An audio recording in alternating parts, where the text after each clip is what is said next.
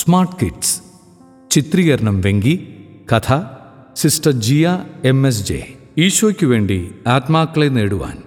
ദൈവരാജ്യത്തിനു വേണ്ടി കൊടിപിടിക്കുന്ന കുഞ്ഞു മാത്യൂസ് വൈദികനായ കഥ. ഈശോയുടെ സമരക്കാരൻ. സമരത്തിന് കൊടിപിടിച്ചവർ എഴുന്നേറ്റ് നിൽക്കുക. കോശി മാഷിന്റെ സ്നേഹഗർജനത്തിന് മുമ്പിൽ എല്ലാവരും ഒന്ന് പരുങ്ങി. കോളേജിൽ സ്റ്റുഡൻസിന് മുഴുവൻ ആകെ പേടിയുള്ള ഒരേ ഒരു വ്യക്തി അദ്ദേഹമാണ്. നാട്ടുകാർക്കും അദ്ദേഹത്തെ വലിയ ബഹുമാനമായിരുന്നു. എങ്ങനെയെങ്കിലും കോളേജിന്റെ സൽപ്പേരിന് കളങ്കം ചാർത്തണമെന്ന് വിചാരിച്ച് നടന്നിരുന്ന ഒരു പറ്റം രാഷ്ട്രീയക്കാർക്ക് വലിയൊരു അവസരം വീണ് കിട്ടിയതായിരുന്നു കോശിമാഷിന്റെ ഒരാഴ്ചത്തെ ലീവ്. പ്രത്യേകിച്ച് ഒരു കാരണവുമില്ലാതെ ഒരു രസത്തിനു വേണ്ടിയായിരുന്നു മാത്യൂസും അവർക്കൊപ്പം ചേർന്നത്. കോശിമാഷിന്റെ ചോദ്യത്തിന് കുട്ടികളാരും മറുപടി നൽകിയില്ല. എല്ലാവരും പരസ്പരം നോക്കി. പ്രതി ആരെന്ന് കൃത്യമായി അറിയാമായിരുന്നതിനാൽ മാഷ് മാത്യൂസിന്റെ അരികിലേക്ക് നീങ്ങി. മാത്യൂസ് യു സ്റ്റാൻഡ് അപ്പ് ആവശ്യമില്ലാതെ കുട്ടികളുടെ പഠിപ്പ് മുടക്കാനും കോളേജിനെ മോശമാക്കാനും തനിക്കിനിയും സമരക്കാരനാകണോ? കോശി മാഷിന്റെ സ്വരം കനത്തു. അല്പം ഭയത്തോടെ തന്നെ അവൻ എഴുന്നേറ്റ് നിന്നു. Sir sir. പേടികൊണ്ട് സ്വരം പുറത്തേക്ക് വരുന്നില്ല.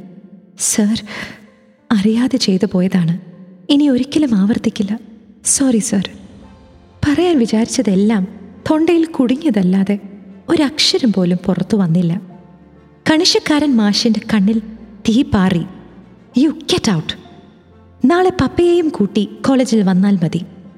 കൂലിപ്പണിയെടുത്ത് നിന്നെ വളർത്തുന്ന പപ്പയെയും അമ്മയെയും ഒന്ന് ഓർത്തിരുന്നെങ്കിൽ ഒന്നും വേണ്ട.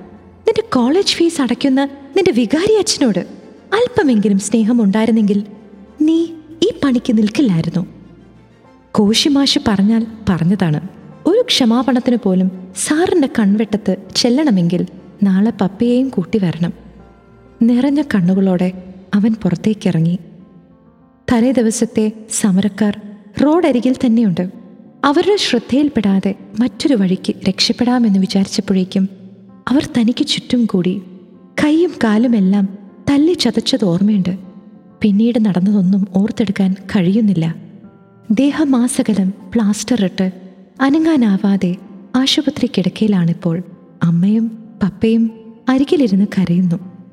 അമ്മ പറഞ്ഞാണ് അന്നത്തെ സമരത്തിൽ അരങ്ങേറിയ അനിഷ്ട സംഭവങ്ങളുടെ നിജസ്ഥിതി അറിഞ്ഞത്. മാത്യൂസിനെ മറയാക്കി സമരക്കാർ കോളേജിന് നേരെ കല്ലെറിഞ്ഞു. വാഹനങ്ങൾക്ക് തീവെച്ചു. പോലീസ് ലാത്തിചാർജ് നടത്തി.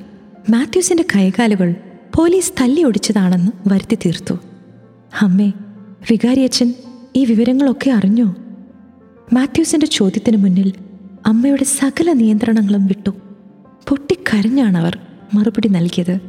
സമരക്കാർ കത്തിച്ച വാഹനങ്ങളുടെ കൂട്ടത്തിൽ നമ്മുടെ വികാരി അച്ഛന്റെ കാറും ഉണ്ടായിരുന്നു. കോളേജിൽ നിന്റെ ഫീസ് അടയ്ക്കാൻ വന്നതായിരുന്നു അച്ഛൻ. റോഡിൽ അബോധാവസ്ഥയിൽ കിടന്നിരുന്ന് നിന്നെ രക്ഷിക്കാൻ ശ്രമിക്കുമ്പോൾ അവരെല്ലാം ചേർന്ന് അച്ഛനെ ക്രൂരമായി മർദ്ദിച്ചു. ഹൃദയരോഗിയായിരുന്ന അച്ഛന് ഒന്നും താങ്ങാൻ കഴിഞ്ഞില്ല. അവിടെ തന്നെ കുഴഞ്ഞു വീണ് അച്ഛൻ മരിച്ചു. എന്തിനാ മോനെ ഞങ്ങളോട് നീ ഇങ്ങനെയൊക്കെ ചെയ്തത്? എന്ത് പറയണമെന്നറിയാതെ മാത്യൂസ് വിതുമ്പി. അമ്മേ പപ്പ എന്നോട് പൊറുക്കണം. എന്റെ ജീവിതം കൊണ്ട് ഞാനിതിന് പരിഹാരം ചെയ്തു കൊള്ളാം.